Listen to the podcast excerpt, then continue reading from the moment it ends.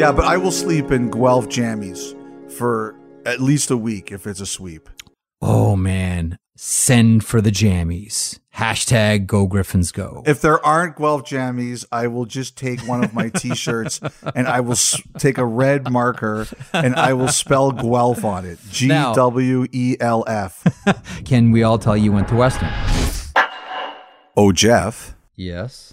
guess what? I'm getting a lot of tweets and direct messages about Jammies? Guelph pajamas. Gryphons jammies, baby. Go Griffs go. Do even such things exist? No, you know why? Because uh, Amel and I were texting tonight, and then when we got on the call here for the podcast, Amel said he'd been looking for them and they don't exist. But there are onesies that exist, and he's wondering if they can make an adult I don't size think onesie. I'm gonna fit into a onesie. so I told uh, I told the the group I made the mistake of telling everybody else about this today, as Tampa was closing it out in the third period, and Cassie was very excited because she's a, a Guelpher too, She was raised properly. That's right. Yes, yes. She's a griffin. She's a griffin. Yeah. and Kevin's like, I always figured you as someone who would sleep in the nude. I was like, what, Kevin, what am I supposed to do with that? By the way, I was mentioning to and I haven't told him why. I don't like this. Don't like what? The whole idea that you're gonna you're gonna sleep in Guelph Gryphon's jammies. Okay, I don't like this, and he, and here's why.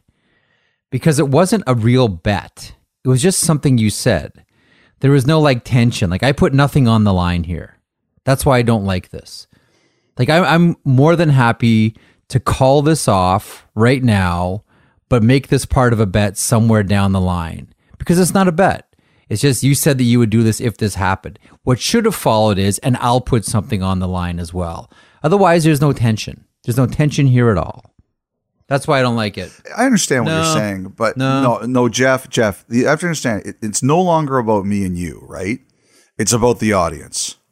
And if I'm getting tweets and direct messages, it's because Yeah, I get it. People want it. Everything I've done in this while we've been working during the pandemic is supposed to be fun for the audience. It's been a really challenging time. Yeah. I've tried to make it fun for people. If they're into this and reminding us of this, I mean, it was stupid. I shouldn't have said it. I did say it. It's dumb. It's stupid, but we're not running away from it. It's that No, simple. listen, I've spent a lot of nights while you're on television when I get texts from people saying, What is up with Elliot's fill in the blank, whatever it is, hair, usually.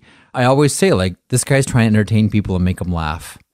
This guy's having a good laugh at himself and letting people laugh at the same time. So I get all that. And, th- and this is part of it. So, of course, I'm going to go along with it. All, maybe all I'm saying is, I'm not going to take as much, maybe this is why I don't like it. I'm not going to take as much delight in seeing it if it does happen. And let's, let's say it looks like it's going to be a sweep, but there's still another game here, at least one more game here. And this is, you know, a team that is quite proud. And I'm sure it's a team that doesn't want to see the Stanley Cup paraded on their home ice. But I'm not going to take any delight in it, or I won't take as much delight in seeing it as if I had put something up as well. I can't do a victory lap over it, essentially, is what I'm saying. So maybe selfishly, I don't like this because I can't take any delight in it because I didn't get taken off the hook by it. You know what I mean? Ah, Jeff, It's you're just, overthinking okay, it. Elliot's going to do it. Okay, Elliot's going to do it. Nah, everything is tension and release. Tension and release. Tension and release. You're overthinking it. All right. All right. Uh, here we go. Tampa 6, Montreal 3. Tampa takes a commanding 3 nothing lead. Dom Ducharme returns uh, behind the bench for the Montreal Canadiens for the second game in a row. No Alex Killorn, 3,500 proud and loud uh, at the Bell Center. By the way, do you wonder at all if there were more than 3,500 people there? Uh, I was gonna get to that. It's funny you should mention that because I did write down like right beside on my note here. It says thirty five hundred, and then in brackets is there's a I just put a question mark because it looked and sounded like more than thirty five hundred people. I just wonder. You were there. Can you count houses? Are you old school wrestler who can walk to the ring and count the house and know what his payoff is? I was once told by a friend of mine who uh, used to work in police Yep. that I was the worst crowd counter of anyone he ever met. Yeah, I'm pretty bad at it too. I'm I'm really Yes, bad at it. I was terrible at estimating crowds. However, that looked to never mind what it sounded like. It sounded fantastic. That looked to me like more than 3,500 people. Okay, so the game gets kicked off by a couple of quick goals by the Tampa Bay Lightning, Jan Rutta, Victor Hedman, 2 0, and then Dom Ducharme calls a timeout three minutes and 30 seconds in to calm everyone down. Phillip Danault scores. Chris, a line that's been called on to try to get some offense. If you're not going to have the checking game, you got to get at the other end.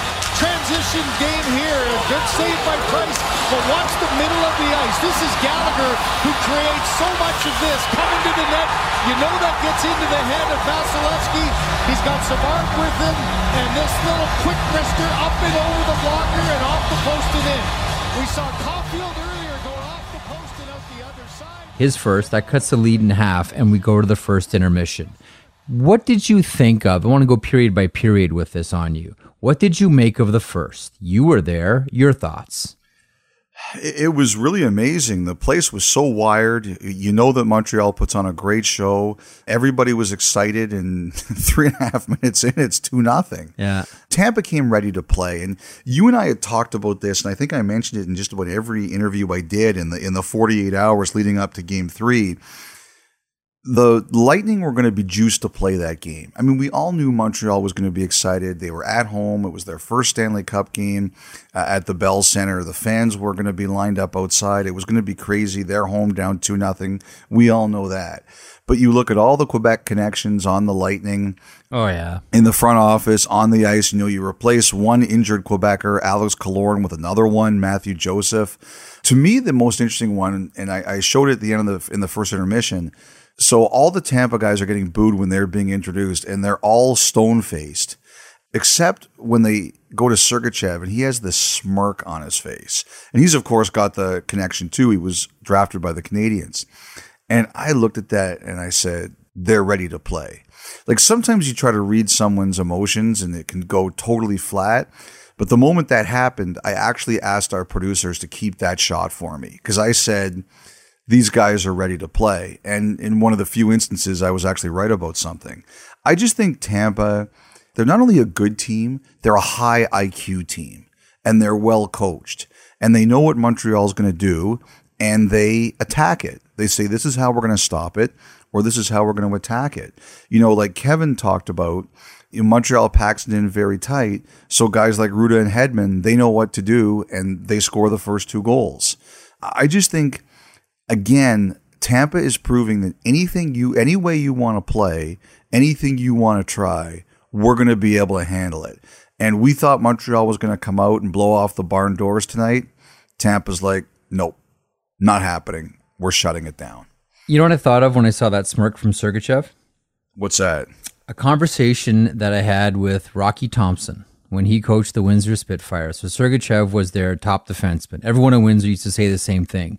Mikhail Sergachev skates like he's in a rocking chair. He's just easy and smooth and cool and doesn't get stressed. And that's how he skated. That's how he played.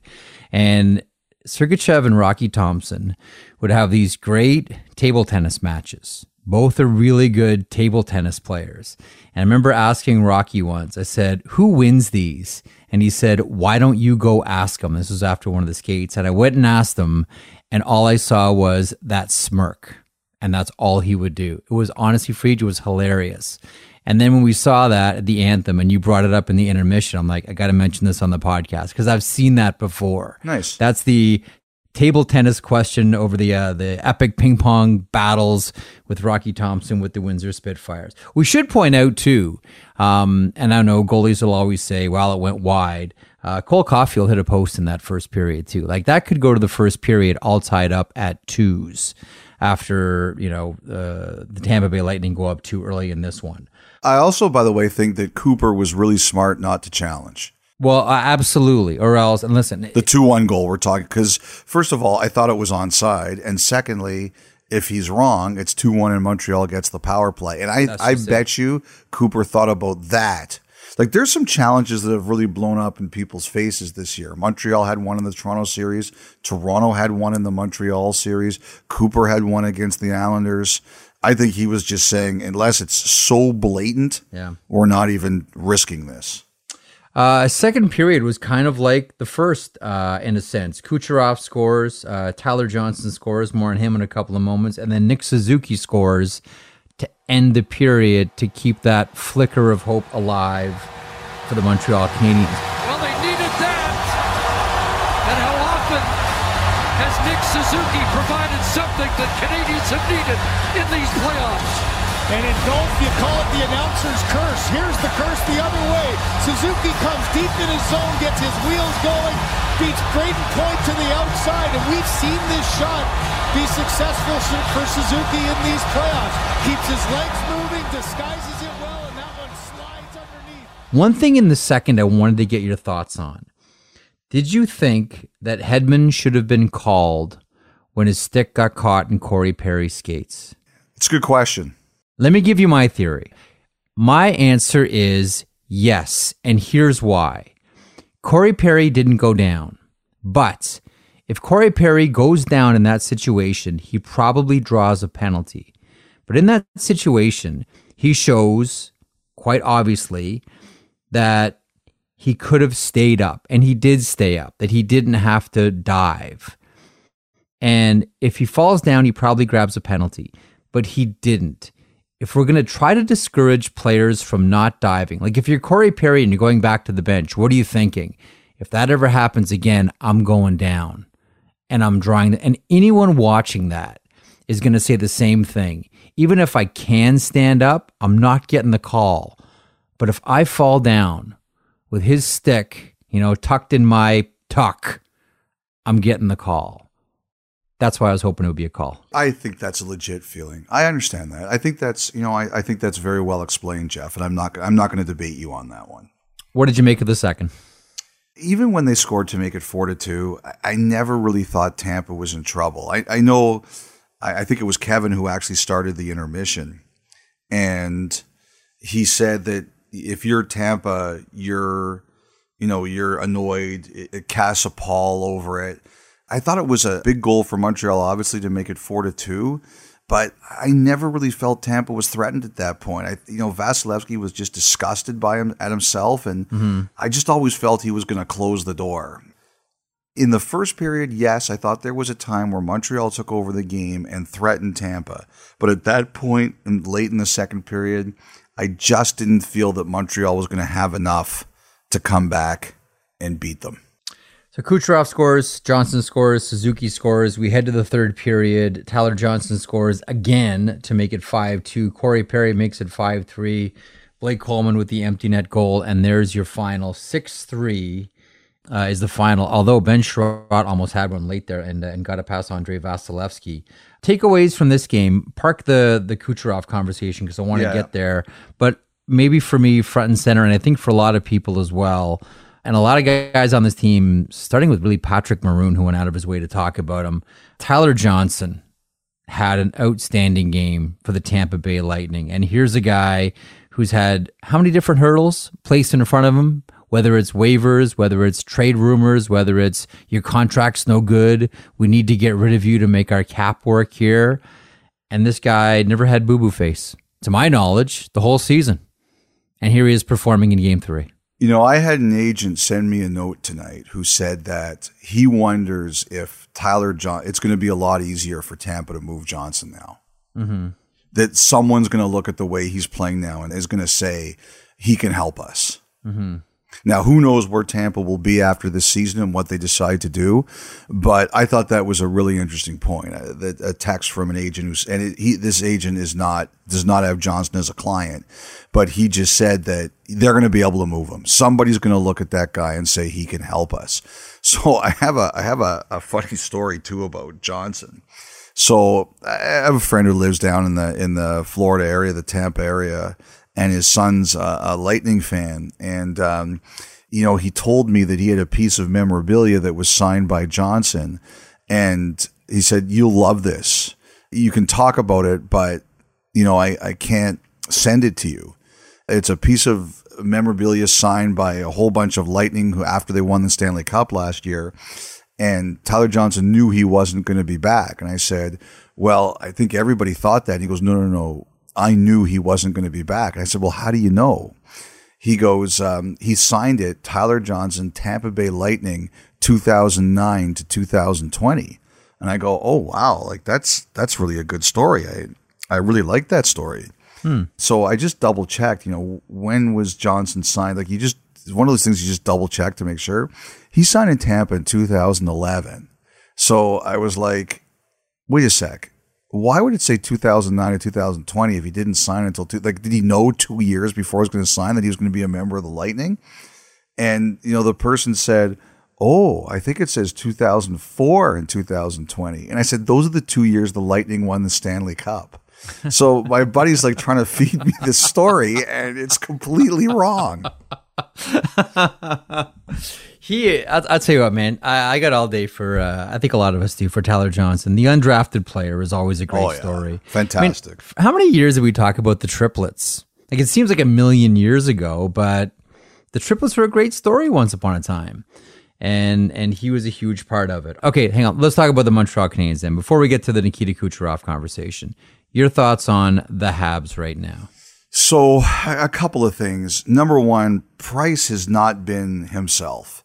And I know that my Price Conn Smythe take from the post game two podcast went over like a lead balloon in some quarters. I saw some of the replies and I was I was laughing pretty hard at them. But you know, he just doesn't look like himself. Uh, I thought Kelly did a really good job of talking about it uh, during the game. He's not playing the puck like normal. In the first three rounds, a lot of the times there were just no rebounds, and he's you know there are rebounds. He just doesn't look comfortable. He looks really uncomfortable. I have to say, when it was four to one, the first thing I looked at was the bench to see if Jake Allen would stir at all or Ducharme would look in his direction, and, Allen never moved. And I could see what Allen's doing. He's not gonna he's not gonna disrespect his partner like that until he's told he's going in. I actually thought he handled it really well. You know, when it's 4 2, you're keeping Price in at that point. And I think obviously you're starting Price in game four, but he looks really rough. You know, the other one was there was a lot of talk here like, do they bring in Tomas Tatar? Do they make a switch on defense with Gustafsson or anything like that? And I didn't think they should do it for game three, but I, I think you have to do something in game four. You know, we all knew Armia was coming back in if, if he was ready. I think they got to try something a little different. Uh, I don't know which defenseman it is.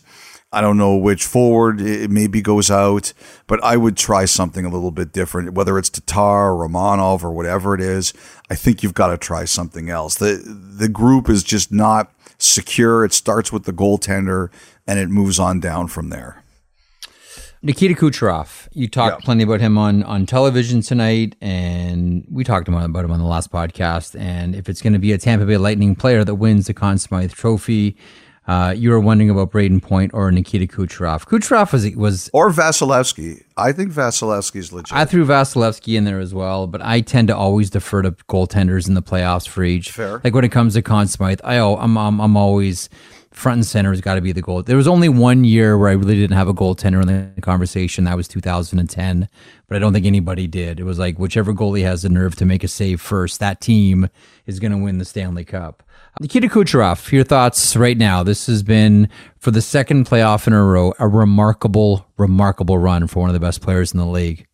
So let me just uh, explain to everybody uh, one of the things about the Conn Smythe Trophy voting. I don't remember the amount of voters. I think it's 18 or something like that. And the two teams that are in, they get extra uh, voters if there are enough. Like, for example, all the people who would cover Tampa Bay, they would get a, a block of voters. People who cover Montreal, they'd get a block of voters. And then there would be some at large voters. And the way it works is whenever there is a clinching game, you must submit your ballot, one, two, and three, with 10 minutes to play in regulation. And like for example, even if, for example, Montreal's winning five one with ten minutes to go in Game Four, you still have to submit your ballot. And you can do some things. You know, for example, if a goalie completes a shutout, you can say move Vasilevskiy up, or if the game is tied and this guy and, and can't choose between say Point and Kucherov, and you say, well, if one of those two scores the overtime winner, bump them up. You can do all this stuff, but you have to have your ballot in. We know we have to submit ballots with 10 minutes left in regulation on Monday night, no matter what the score is. And I think the way it's gone in the final, unfortunately for Price, it's not going to be him, win or lose, mm-hmm. at least at this point. But Kucherov, Vasilevskiy, or Point, I'm really going to have to sit down over the next 48 hours. I talked a lot about Kucherov. There's some people who really agree with my Kucherov take that it's an incredible accomplishment considering he didn't play a regular season game. There's some people who really disagree with it. We haven't seen anything like this since Mario Lemieux had a herniated disc and missed all but, I think, 26 games in 1991 and then had 44 points in 29 games in the playoffs. I think what Kucherov has done is a great accomplishment. He's leading the playoff scoring by a significant margin. He's the first back to back 30 point guy since Gretzky. There are a lot of people who can't get past the cap situation. They are so angry about the cap situation. They can't get past it. That's I don't feel that way. If they weren't going to fix it after Kane in 2015, Yeah. they're not going to fix it. But I'm going to have to sit down between the three of them. Do you, do you think that affects his votes? I can't speak for anyone else. It won't affect my vote. Right. But do you think, again, I'm not, I'm just saying a, a gut feeling. Like, are there a number of voters so repulsed by the cap situation with Nikita Kucherov this year in Tampa that it would affect their vote? Not that I know of. Like nobody's told me that. Now I'd have to check the list of voters and I'd probably have to go through some of their previous work to see if they'd ever written anything on it. But nobody has said to me, and everybody knows I'm voting because I'm on a list, but nobody has said to me that they won't vote for Kucherov because of that. I wouldn't. That doesn't have any effect on me at all. It's remarkable. Um, you remember the Vancouver draft, obviously. That was one of the more that was one of the more interesting drafts for rumors. At that draft was the first time. Oh, and by the way, I should say, I think Kucherov is hurt. I think he has a rib injury that is a problem. courtesy of Scott Mayfield. Yes. That Vancouver draft was interesting. Uh, that was one of the more rumor filled drafts, and there were all kinds of things we thought were going to happen. Tyson Barrie was going to sign with the Vancouver Canucks. That was the first time I had caught wind. Maybe you knew it before that we heard about Neal for Lucic. And man, Kucherov's name was everywhere like all over the place with wild stories of humongous trades. Now, obviously, none of them came to fruition, but normally you don't hear that about, you know, elite level superstar players. But I just remember, you know, remember flying back from that Vancouver draft and saying, wow, man, Kucherov's name was everywhere. Like every conversation I had, hey, what's Tampa going to do here? Are they really going to move Kucherov? Like, geez, I don't I never thought they were going to. I never did. Never, even though I mean, you heard the name out there. I mean, that was huge on the floor. It's certainly on on the on the first night. What do you think happens next game? Do you have a gut on this one? Like the first ten minutes, you suspect it is all going to be Montreal. I don't know. I mean, they're such a machine, the Lightning.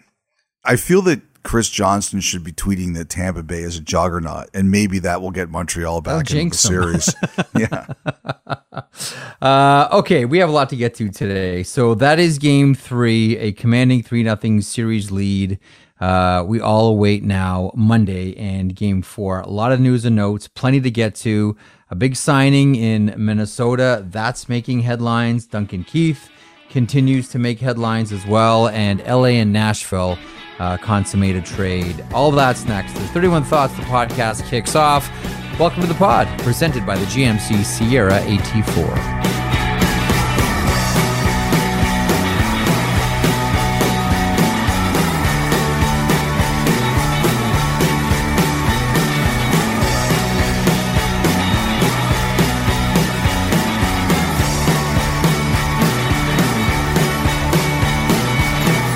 Okay, welcome back to the podcast. Uh, America alongside Friedman. Um, we want to keep these as tight and bright as possible. I know we get wordy.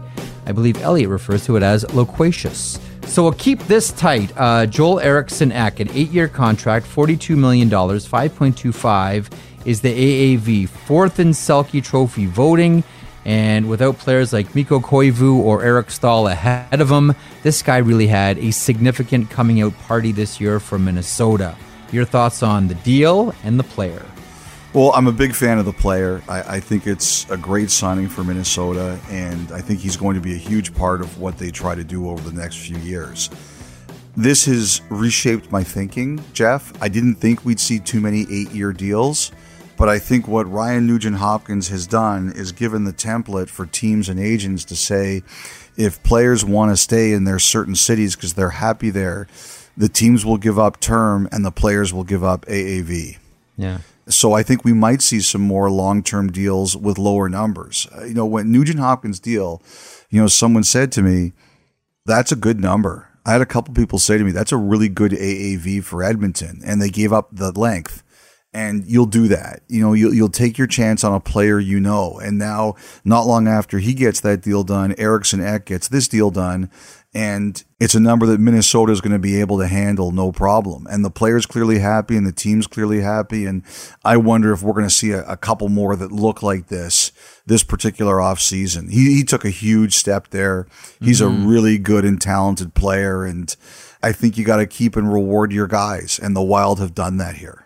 It's been a little bit painful getting there. There have been some scratches, there have been some demotions, but uh, honestly, I think this is proof that don't quit on a player just because he gets sent down to the American Hockey League, or don't quit on a first round draft pick just because it takes him a couple of years uh, to get it at the NHL level. Kotkaniemi's same guy. Like you know, how many people said in Montreal, bad pick, bad, bad pick, pick. No, bad pick. Yeah. It takes time. A couple more thoughts on Minnesota quickly. Other deals still to, to go. Kevin Fiala, Kirill Kaprizov. Will these be easy? Will these be hard? What do you look for these? Well, Kevin Weekes already gave all Minnesota fans a heart attack. Heart attack. you know. you know, the same agent who represented Kaprizov, Paul Theofanous, he represented Weeks. So, you know, there's some intel there.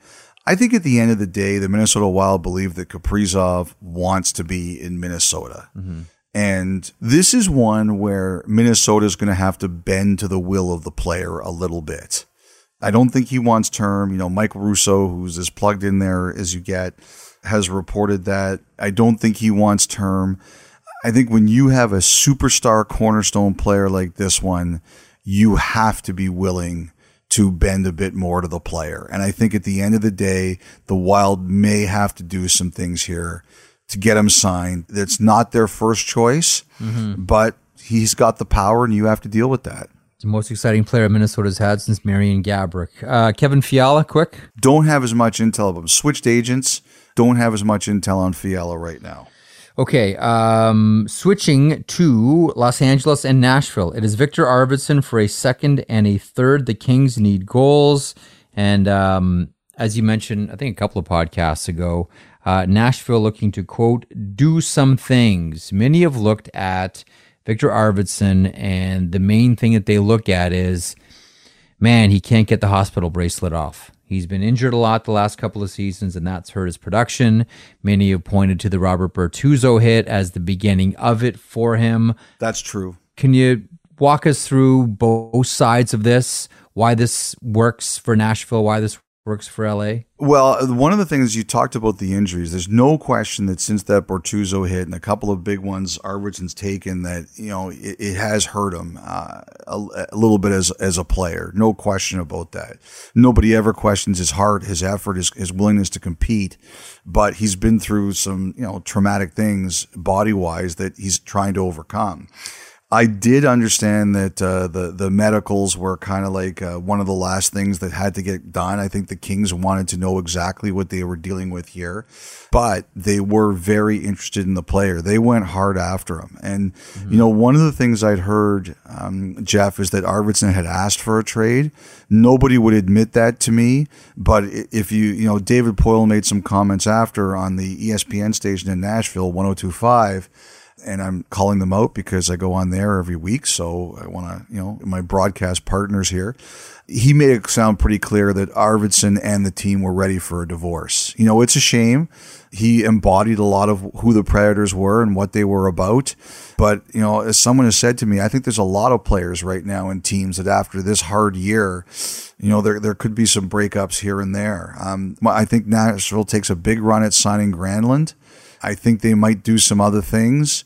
Um, I thought it was really interesting to see Filip Forsberg with the thumbs down on Instagram after.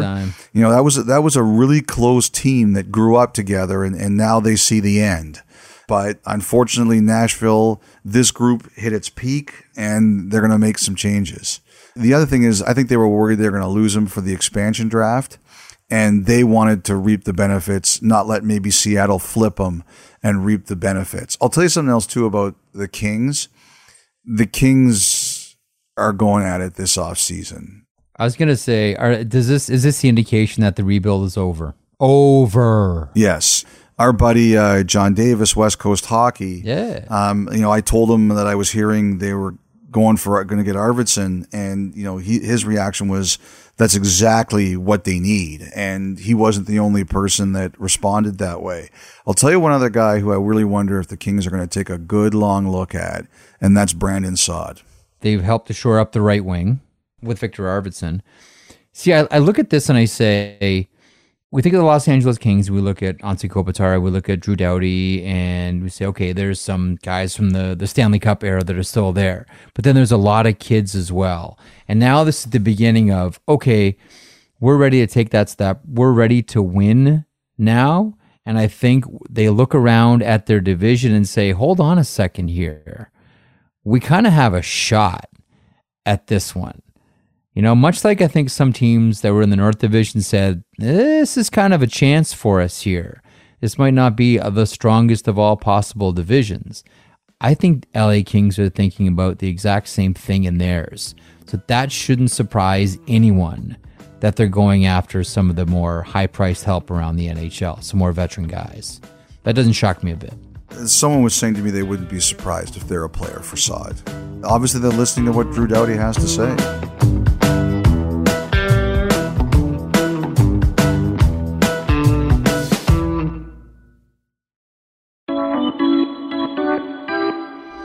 Duncan Keith and the situation there.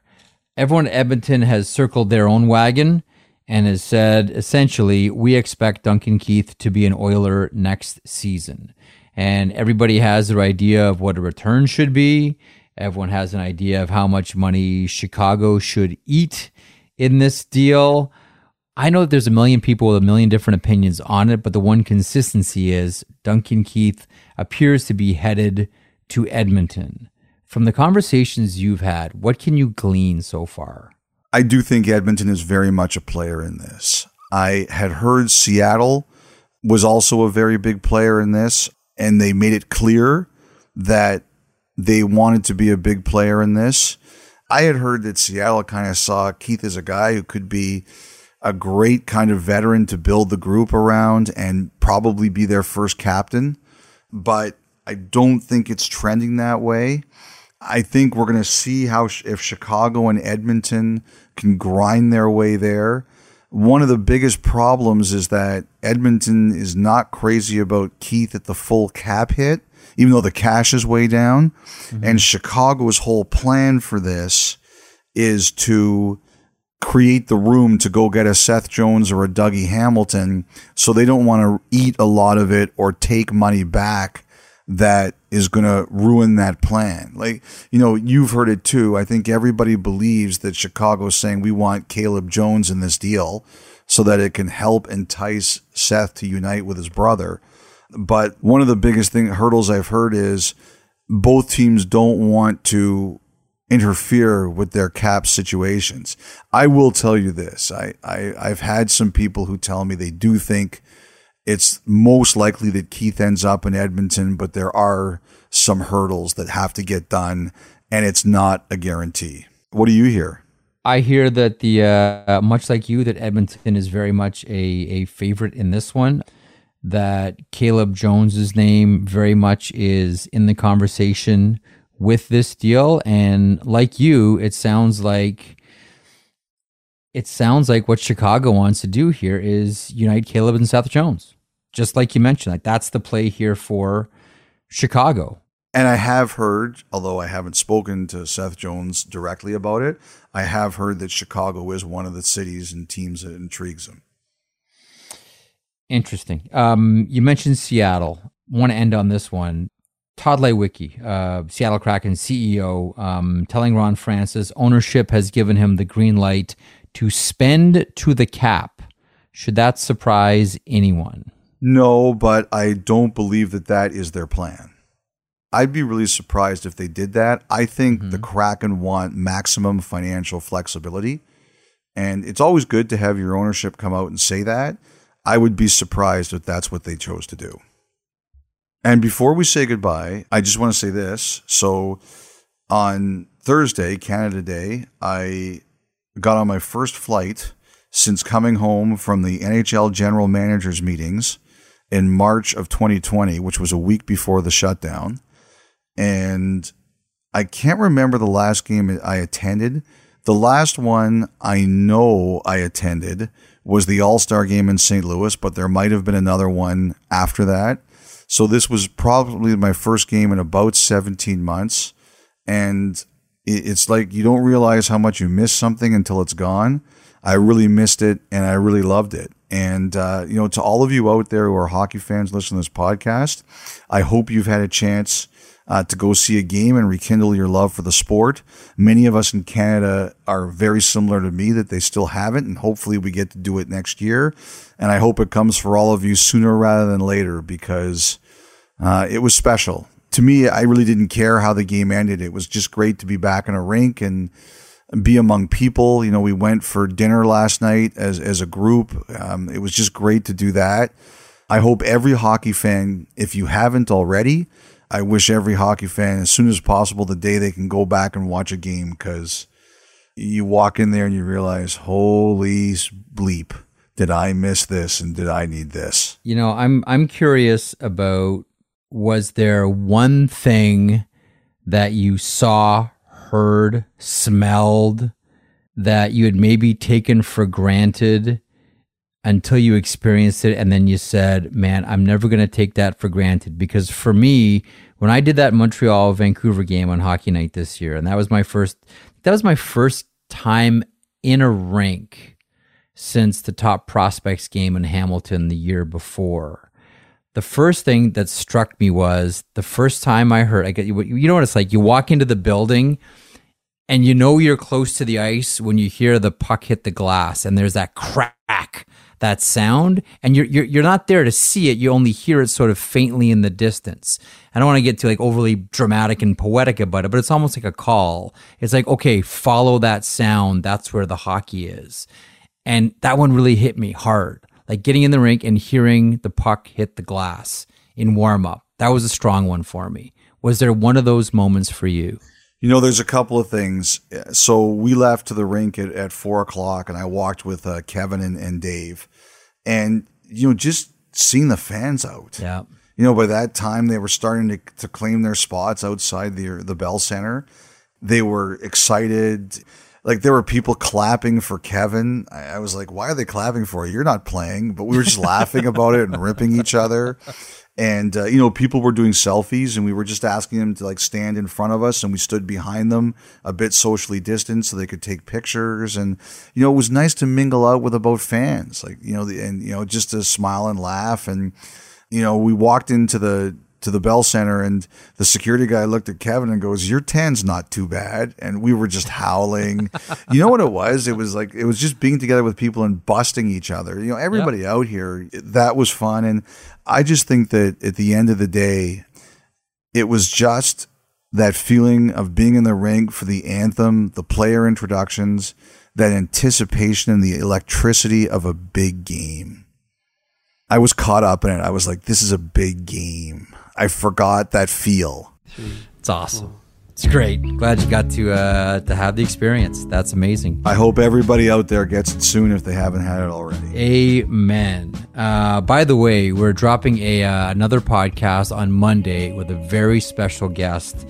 Uh, this is one that we recorded earlier on this week. You will not want to miss it. Meanwhile, taking us out, an indie folk band from Down Under who's been making music together for the last 15 years. Their 2014 album, Ruckers Hill, shook up the Australian music scene, but it was their follow up record that showcased the band's ability to stretch their sound.